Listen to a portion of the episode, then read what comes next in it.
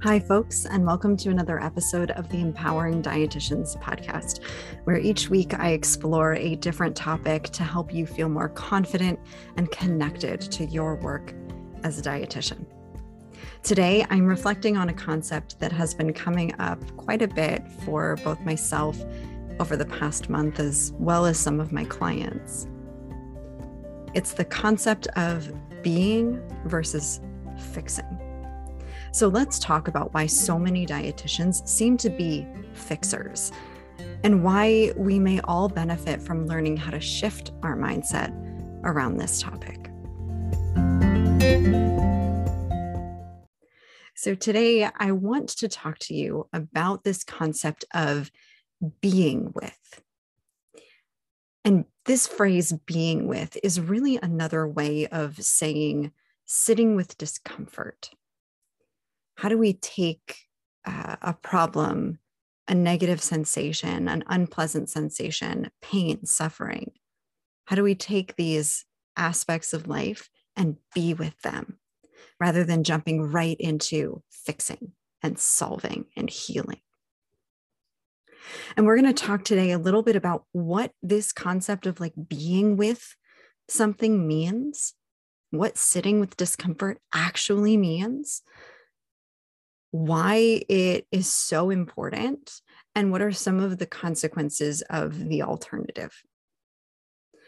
So, first today, I want to start with eh, an exploration of the concept of fixing.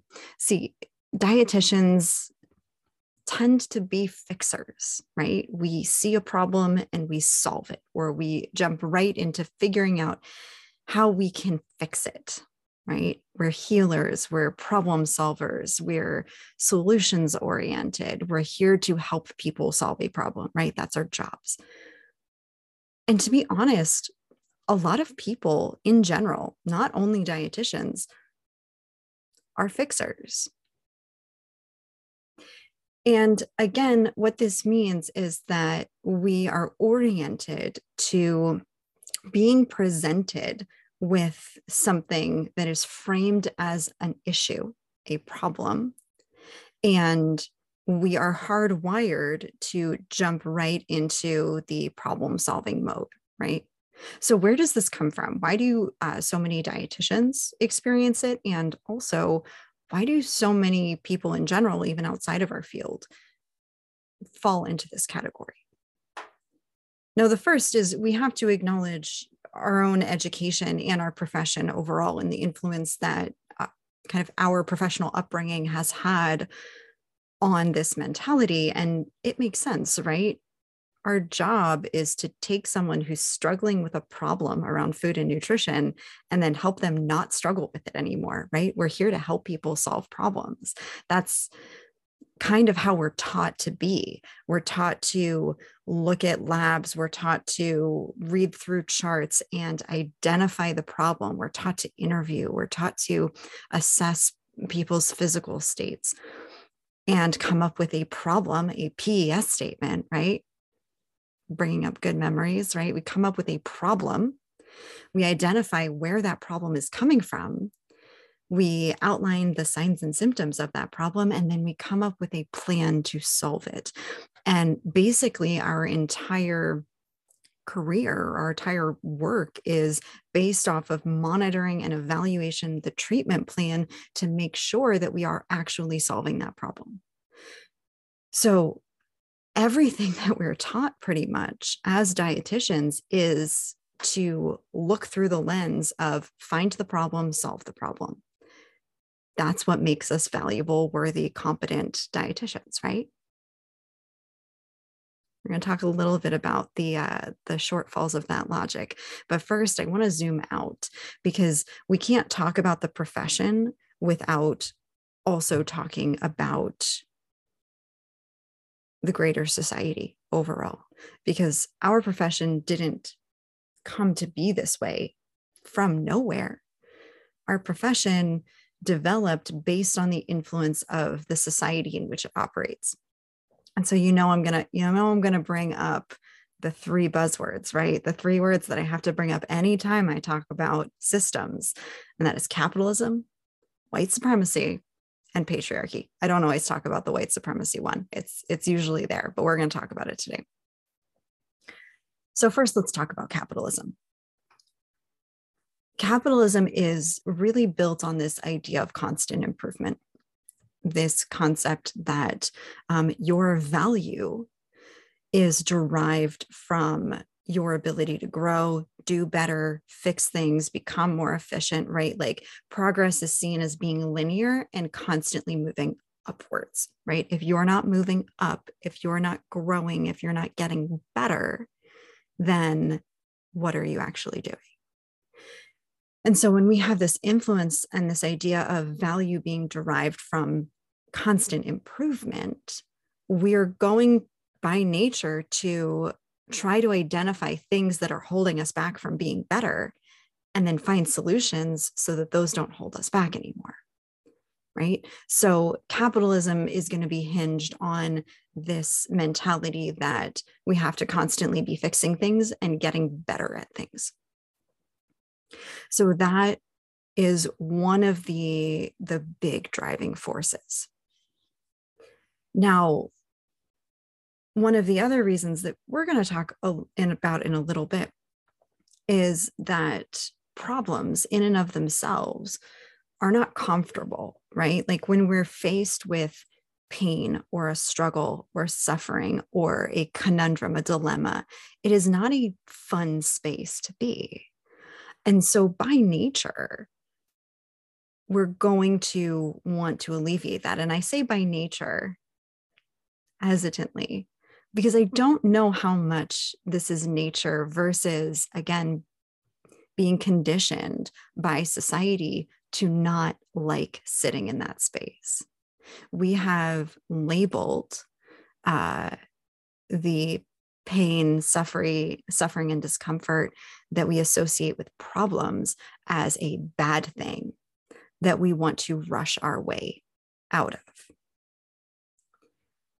And that's where the concept of white supremacy becomes relevant because something that uh, we don't really talk a lot about we we use the term white supremacy and i think sometimes as soon as we say that phrase um, we have a tendency to shut down a little bit um, because it is such a charged phrase and we have a lot of preconceived notions about it so we don't actually learn a lot about what we mean when we say that phrase and they've done research and there is actually a culture to white supremacy. Um, so, so there is a white supremacy culture that has actual characteristics to it. And I often, uh, when I'm working with my group cohort, uh, will we pull up the list of characteristics of white supremacy culture, and it's pretty stark to compare that to the struggles that we face as dietitians because you can see a lot of the challenges that we face actually stem from this culture that we're raised in. And one of the characteristics of white supremacy culture is a right to comfort.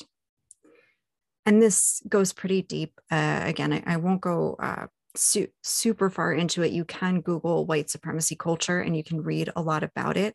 Um, it's fascinating. It's it's really nice to have a more nuanced and in-depth understanding. But pretty much, uh, right to comfort is this idea that uh, white people in particular, it's white supremacy culture, but people um, have a right to feel comforted and to um, have their pain, suffering, cognitive dissonance, all of those lovely things alleviated, right? So um, it is a little bit of, I don't want to use the word coddling, um, but it is it is a little bit reminiscent of that, where we don't really like being uncomfortable and we almost view it as our right to have that discomfort alleviated and solved. So again, we're conditioned to get into a space of being uncomfortable and immediately like freeze up and want to leave that situation, want to change that situation so that we don't have to experience that discomfort anymore. And so one of the ways if we're talking about advocacy and we're talking about you know improving our field and dismantling oppressive systems one of the ways that we do this is we practice getting uncomfortable. We resist the urge to run every time we're faced with a challenge. Now, I want to also pause and dig into this like right to comfort, this idea of getting uncomfortable a little bit. Because there is there are a few kind of conflicting personality traits that dietitians tend to have that um, either make it more likely for us to uh, re- kind of resist this discomfort wanting like wanting to be fixers and then there are some that conflict with it and i want to talk about that too so a lot of dietitians uh, are to some degree empaths. I don't know if you resonate with that term. I don't know if you feel as though you are, but I know a lot of the dietitians who I work with, and I can relate to this as well. We tend to absorb emotional states from other people. So we can be sitting in a counseling session or an education session with a patient or a client. And if they're anxious, that can rev us up. If they're experiencing pain and suffering, we feel that, we take that with us. It has a lot of uh, consequences to it, this empathy, because the more empathy we feel and the more deeply we feel it, the more we connect to that other person. On the one hand, it helps us connect with them more, right? That's so important for our work. On the other hand, it can make it really hard to shake that emotion. And when we exist in a society that hasn't taught us how to sit with our discomfort, hasn't taught us how to deal with negative or unpleasant sensations or emotions or experiences, we've just been rushed into a solution. Other people have jumped to fix our problems when we were young, and then we learn to do the same when we get older. We take on all of these emotions, but then we don't have any tools to do anything with them. And so, although being an empath may um, if we were raised in a different culture, maybe we would have an easier time with this being with rather than jumping right into the fixing. But because we don't have any tools in order to be with all of these complex experiences, we tend to do what society teaches us to do resist it, push it down. We have to stay professional, right? Like that concept of professionalism, which oof, I could go off on a whole tangent about professionalism and where that comes from and how I feel about it. But suffice it to say, we don't have the ability. So we wind up jumping to fixing because when we feel all of these things for the people we work with or work for, then, and we don't know what to do with all of that, we wind up trying to fix it. We funnel all of that pain and discomfort and empathy that we're feeling into trying to fix. Let me just alleviate this pain because I can feel the pain. I know the pain that you're you're experiencing and I don't want you to have to feel it because I don't like feeling it either. Right? That's what that's the process that we wind up going through. And by the way, this idea of like pushing down emotions, remaining professional, remaining stoic, like not um, sitting in that discomfort at all. That's also a, a side effect of patriarchy. So that's our third system. So to recap quickly, capitalism again pushes us to want to constantly be improving.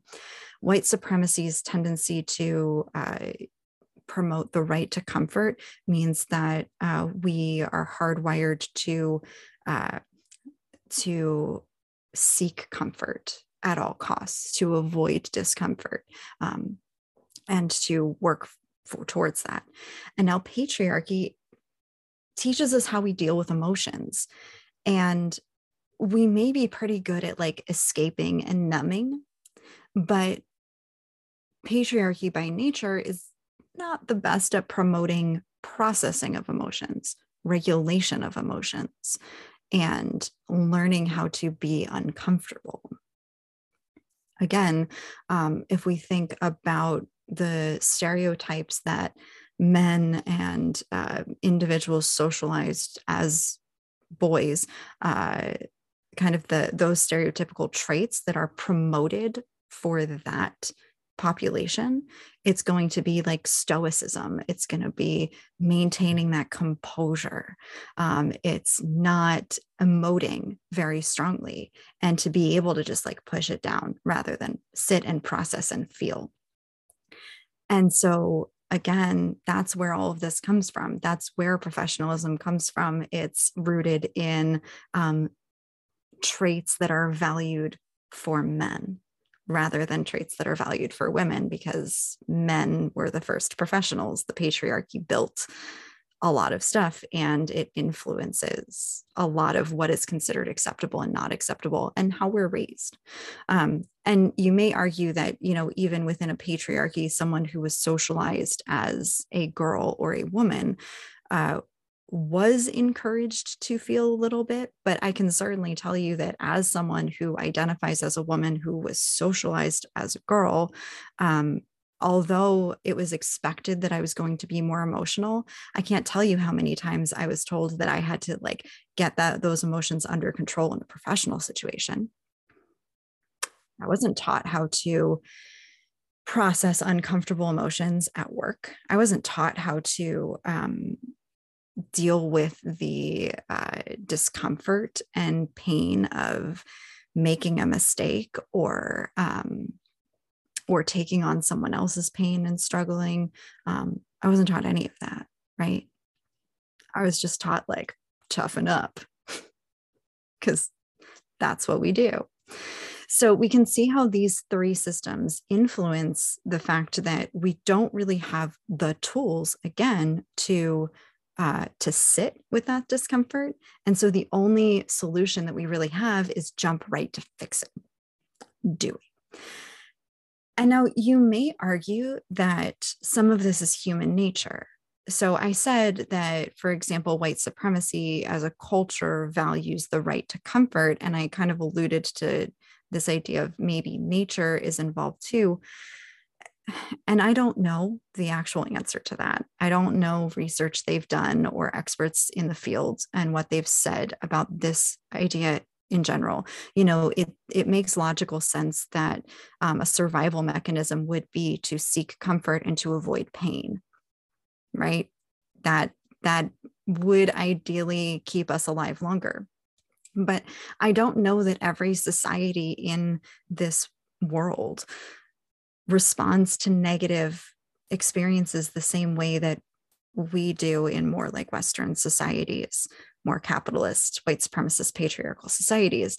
Um, I don't know that that's true. I, from some blips of things that I've read and heard, it actually sounds like there are some cultures, there are some societies, there are some communities that kind of embrace the totality of the human experience that uh, understand the uh, kind of inherent humanity of suffering and that it's not it's a, unavoidable and something that we have to sit with and welcome into our lives. So again i don't know how much of this is actual survival mechanisms um, versus what we've been conditioned by the society where we happen to have been raised. And then I should also add that one other trait that that dietitians have. So we have the education that uh, enforces it. We have society that enforces it, but we have this one personality trait that tends to be pretty common amongst dietitians that also tends to make it harder to sit with discomfort, and that's our perfectionism. And I just yesterday on Instagram uh, asked if individuals identified as being perfectionists, or if they didn't identify as perfectionists, did they identify as not being perfectionists, but having a really hard time with that in a profession where so many perfectionists exist? Because I also had this conversation recently with uh, one of my group participants. And we were talking about how hard it would be because as she works on her perfectionism, she's saying, But I still work for another dietitian and that dietitian holds me to perfectionist standards and my organization does because we again that's another cultural trait that is upheld is perfectionism is considered ideal. Um, and we see this all the time in in messaging. And so even if you're not a perfectionist you're living in a perfectionist world a world that values striving for perfection and that comes with its own challenges.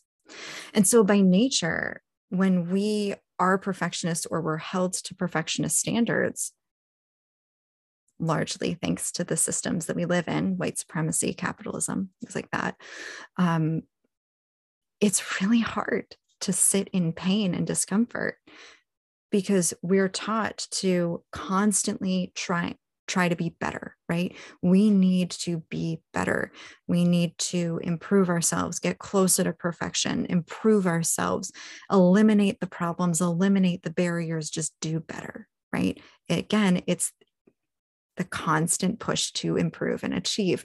And so it can become really difficult to sit and stay with your mistakes or with a problem because all you want to do as a perfectionist is make that problem go away because problems are bad and we want to have as few problems as possible, ideally zero. So now that we know some of the, the places that this uh, stems from, why so many dietitians wind up being quote unquote fixers, let's talk about a little bit of how this shows up because maybe you're sitting here going like okay like i i can follow along but i don't know if i'm actually like a fixer. Do i do this? Um, and i won't give a, a ton of examples. Um, i want to say that it can show up with our clients and patients and it also can show up with ourselves. So, with our clients and patients, um, we're again hardwired to be nutrition educators. Um, we don't necessarily learn a lot of like counseling techniques. We learn a lot of behavior change techniques. We learn a lot of motivational interviewing. What do these things do? They move people along. They don't necessarily sit with someone where they are, they meet them where they're at, but then it's with the intention of pushing them forward. So, the idea is we want to, again, like I talked about before, the way that we're taught to be dietitians is to find the problem, assess the problem, solve the problem. So it can show up with our work with our clients and patients having a really hard time and wanting to jump right into solving their concerns. And sometimes our clients and patients put that pressure on us too. Sometimes they come to us and they're like, I want you to solve my problem. And if you don't do the work fast enough, I'm going to get frustrated. Um, I know that as an intuitive eating dietitian, that can happen quite a bit because the work that I do takes time. And uh, a lot of the people who come to me are used to dieting and they're used to seeing quick fixes um, or at least some kind of improvement. And that's not the work that we do in intuitive eating. So a lot of times they can come to me and they might say, you know, am i am i going fast enough am i progressing in the right way um, am i like is this working? When am I going to see results? So they can sometimes put that pressure on us too and reinforce that notion that we need to be fixing. And if we're not fixing and they're not seeing the results, then we're not pulling our weight as a professional. And this can also show up in ourselves. It can show up in our own confidence and self doubt and our knowledge. Um, that we want to constantly be fixing ourselves. I think that sometimes when we feel those imposter thoughts come in, all we want to do is fix them. We want them to go away, right? We are burnt out and we want to fix it.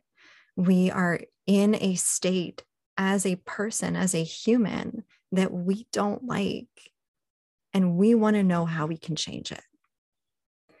And I'm not saying that it's a bad thing to want to feel more confident, to want to work on yourself, to want to be a better person or a more resilient person. Self improvement has its place. the same way that helping solve clients' problems has its place. There are just consequences when that is the first thing that we jump right to and or the only thing that we jump right to. So what are the consequences of being a fixer, so to speak? The first is that it really risks invalidation.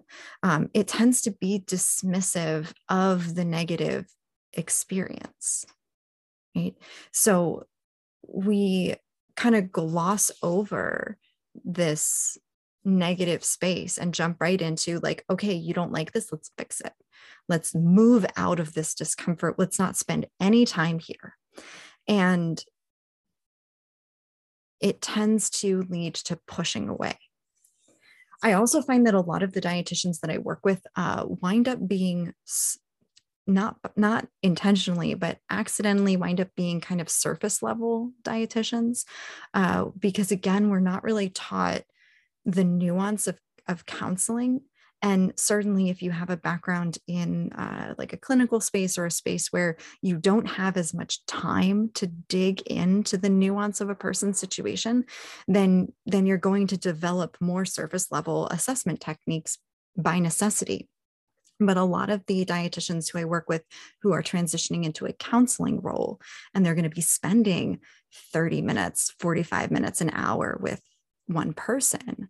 Um, a lot of times we aren't taught how to dig deep and really get into the nitty gritty of those sessions. Um, there are a lot of times where I'm doing a case consultation with one of the dietitians I supervise, and they'll be talking to me about a client and they're struggling. They want to know um, what they can do. It might be related to a client who's struggling with body image or uh, moving through a principle of intuitive eating, for example.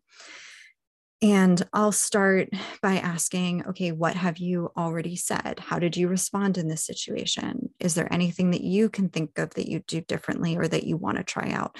So we start brainstorming on their part. And then I'll ask things like, well, did you ask XYZ? Did you explore ABC? Um, and a lot of times they'll say, like, oh, I didn't ask that. And that's okay right? That's why we have consultations because our approaches are different, our brains work differently. And um, if you were never taught to dig deeper, then um, chances are it's not going to be your gut reaction, and you're not going to necessarily think of some of these deeper probing questions to go into. Um, but we wind up doing this like surface level nutrition counseling. And where we really benefit is being able to dig a little bit deeper. You're going to actually get better results for your client and um, you're going to be able to have the tools to explore some of these uncomfortable situations. Now um, another consequence of jumping right into fixing rather than taking the time to like sit in this discomfort either with yourself or with a patient or client is the sheer futility of it.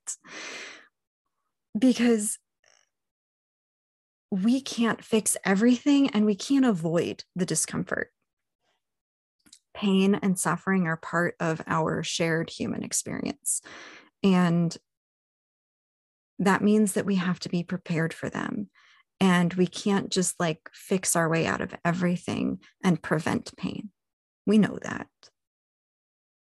We also know that emotions aren't under our conscious control. I mean, we can become more emotionally intelligent, we can become more emotionally aware, we can learn how to regulate our emotions better, but they're not necessarily something that we're like, oh, I'm going to choose to be happy today, and then all of a sudden you're happy. Um, I'm going to I'm going to choose to to be in a bad mood today. Like sometimes it just happens, and they're not always rational, right? Like I can experience anxiety as a dietitian who experiences anxiety. It can come up. And sometimes it's for a reason. Sometimes i can think back and go like okay well i have a lot on my plate or i haven't been meditating or um, i haven't been sleeping well or whatever it is is is making me more likely to feel anxious. Sure. And then there are other times where it comes out of nowhere and especially as a dietitian who menstruates, um, I can guarantee you that there is going to be one day out of the month at least, where I'm just sad. It's it's a running joke with Justin because there will be a day and I turn to him and I'll just go, I feel like crying. Like I think I'm to cry right now. I can feel the tears like brimming. And he looks bewildered. He's like, Why? What's wrong? And I'm like, I don't know. There's nothing wrong. I just feel like crying.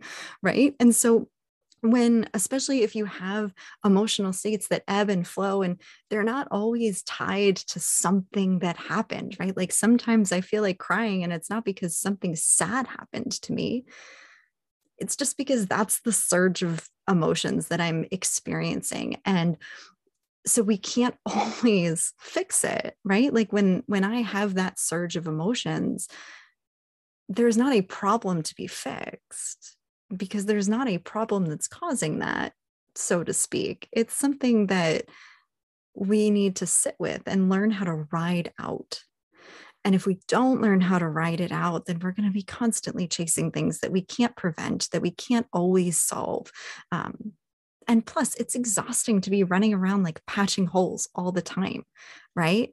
Um, if there's always another problem to fix there's always another emotion to deal with right? It's exhausting. And if you're constantly trying to fix it and be better and help your clients be better and just like never experience this pain and suffering again you're gonna burn out. And then sometimes the last consequence that I want to go over today is that it can backfire this this fixing because sometimes it just adds stress, anxiety and like momentum. I feel like we move so quickly and that keeps us moving at a very quick pace and that can trigger like stress and anxiety and adrenaline and it can make it worse. I can't tell you how many times I have regretted jumping to a solution too quickly. Um, I wish that I had a specific e- example. I was trying to brainstorm one, um, but there are so many times where, like, I get an email or um, something on Instagram goes wrong, or, you know, I have a conversation that feels uncomfortable and I jump right into like problem solving mode, right? Because I'm human. I do it too. I feel like I'm a fixer um, or working on it and when and i do it and i like jump i'm into problem solving mode. I'm like i'm going to send this email out. I'm going to do this that and i'm going to like jump into action. And it actually makes the situation worse or like isn't necessary. And so many times i find that if i had just like waited a day or two the problem so to speak would have resolved itself. I would have gotten a clarifying email Instagram would have started working again. The situation that felt uncomfortable, the interaction with, I don't know, another dietitian maybe would have fizzled out and everything would have been fine. I didn't have to make it a thing. But because I made it a thing, I made my stress worse and I made it into a bigger deal than it needed to be. So, what is the solution if like jumping right into fixing mode has consequences? What can we do instead? We have to learn how to be with this discomfort. We have to learn how to sit with it. And it's because, first of all, again, because there's going to be pain and suffering, because you're going to make mistakes and you're going to feel uncomfortable. Learning how to be okay with that and not having those situations st- send you down a spiral of like negative thoughts and judgments and worse emotions and all of these things, you can learn how to kind of just be and write it out. And so, what this might look like with your clients or your patients is what some people refer to as uh, sitting in the suck. Um, it's it's acknowledging, it's validating and spending time letting them know that what they're feeling and the pain that they're feeling and the frustration and all of those things are valid and justified and to let them know that they are allowed to express those things to you. It also means digging deeper like i alluded to earlier we have to listen to them. We have to ask questions. We have to really make sure that we understand where they're coming from before we start offering advice. And when it comes to working with ourselves, a lot of this work is making peace with our imperfections. That's something that I'm going to be talking a little bit more about in a future episode. Um, it's work that I'm doing with my current group cohort right now in the group program. Um, is we're learning on learning about sitting with our imperfections. We're practicing m- making mistakes and being bad at things and and acknowledging that that sucks and that doesn't feel good and that it's also okay that that we're going to survive that discomfort and some examples just to give you uh, some more tangible examples before we wrap up today um, recently i've been experiencing a significant amount of stress i am getting ready to go into the next launch of my second cohort for my group program. That means planning a, a live event. I've got the workshop coming up. Uh, I have all of my regular things that I'm dealing with. And it's been stressful. I've been working long hours and uh, feel like I have a to do list that every time I check something off, I think of something else to put on. I'm sure you know that feeling. And in the past, experiences like this would have totally derailed me. I would be so anxious and I'd be like, okay, what can I do to make myself st- less stressed? What can I do to take care of myself? What can I do to like ease up on my plate and set boundaries? And I would be in like action mode trying to solve this problem of stress. Fast forward to, to now, and uh, a few weeks ago, I sat down and I said, I'm feeling pretty stressed. A very neutral statement, right? didn't judge it, just said, I'm feeling stressed right now. I'm probably going to keep feeling stressed for the next few weeks. Like, this is a stressful time.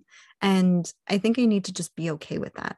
I think I need to just accept that the next few weeks might not feel comfortable and, you know, sure, try and take care of myself where I can, but to not break my back trying to change the situation. Instead, I'm just acknowledging that this is how these few weeks are. They're going to be, there's going to be a lot going on, and I'm going to get through it.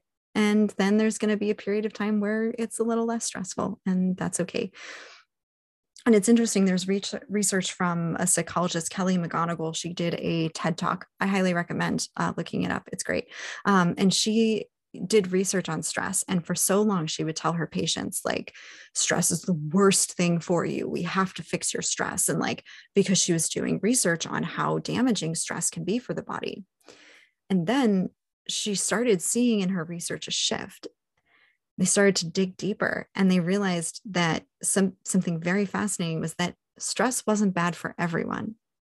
Stress was specifically harmful for people who labeled the stress as bad it's a really cool TED talk. Again, I highly recommend listening to it, but it's this concept of like, it's the label that we assign to our discomfort that impacts how we feel about it and how it then impacts us. And so, um, one of the things that I've been working on is learning how to be okay with things not being okay. And this is something that a lot of my clients grapple with as well. Um, so I have one who is newer to intuitive eating. And um, when we first started working together, she was really worried about like saying the right thing and being prepared for sessions. And as she start started working with some clients, she started learning that it's really not about that at all. I mean, sure, there are some things that we're going to do to prepare, but the biggest work that she does now from our sessions and from practicing this and talking about this, one of the biggest things that she's learned how to do is to just sit there and validate the experience of the client sitting on the other end of the Zoom call with her. Another uh, dietitian I know who uh, who I supervise works with eating disorder clients and we have so many conversations about not not being responsible for fixing an eating disorder and how do we sit with all of the emotions that come up in session the anger and the projection and the anxiety and the fear. And she's been doing some great work in learning how to just sit and be in a space with this other human who's feeling all of these things and then one of my group participants right now works in chronic kidney disease. And we had uh, conversations on one of our recent office hours about how, you know, the burnout with a chronic condi- condition is huge. And that yes, you know, she has valuable information to provide, but um, she found it really reassuring when I was talking about, well, maybe what they really need is to sit and to be and to have their emotions validated and that's something that she's really passionate about is bringing kind of this mental health side of chronic kidney disease support into her work to really be able to validate and be with and she's going to make such a big impact in her clients' lives by being able to do that. By not just saying, here's what you can eat and what you can't eat, let's get you some recipe ideas, but to really take some time and say, like, how are you feeling right now?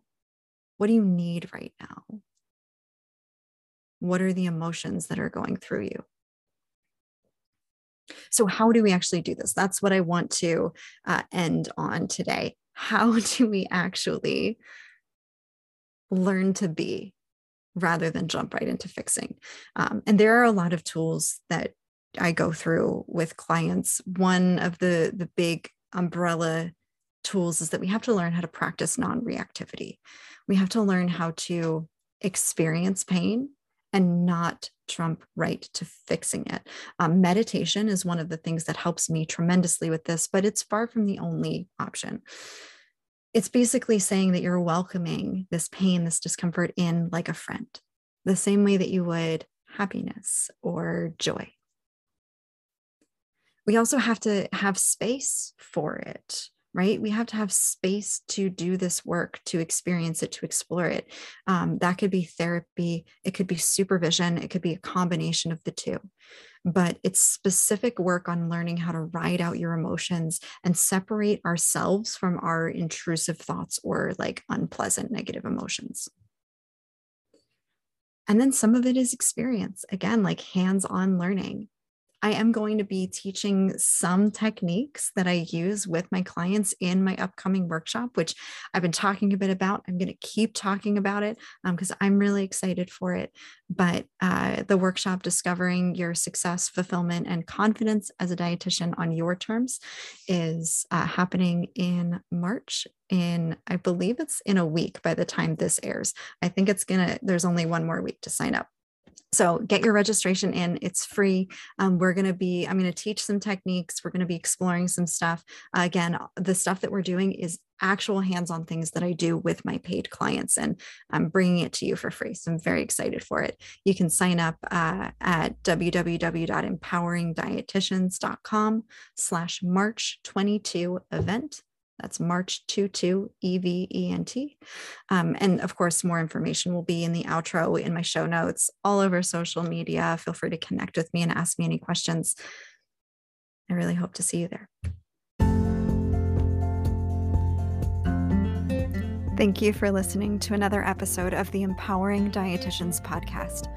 If you are currently feeling frustrated with your work, wishing you had the freedom to work in a way that aligns with your values and the confidence to turn your professional life into something that makes you happy, I want to invite you to my upcoming free workshop, Writing a New Narrative Discovering Success, Fulfillment, and Confidence as a Dietitian on Your Terms.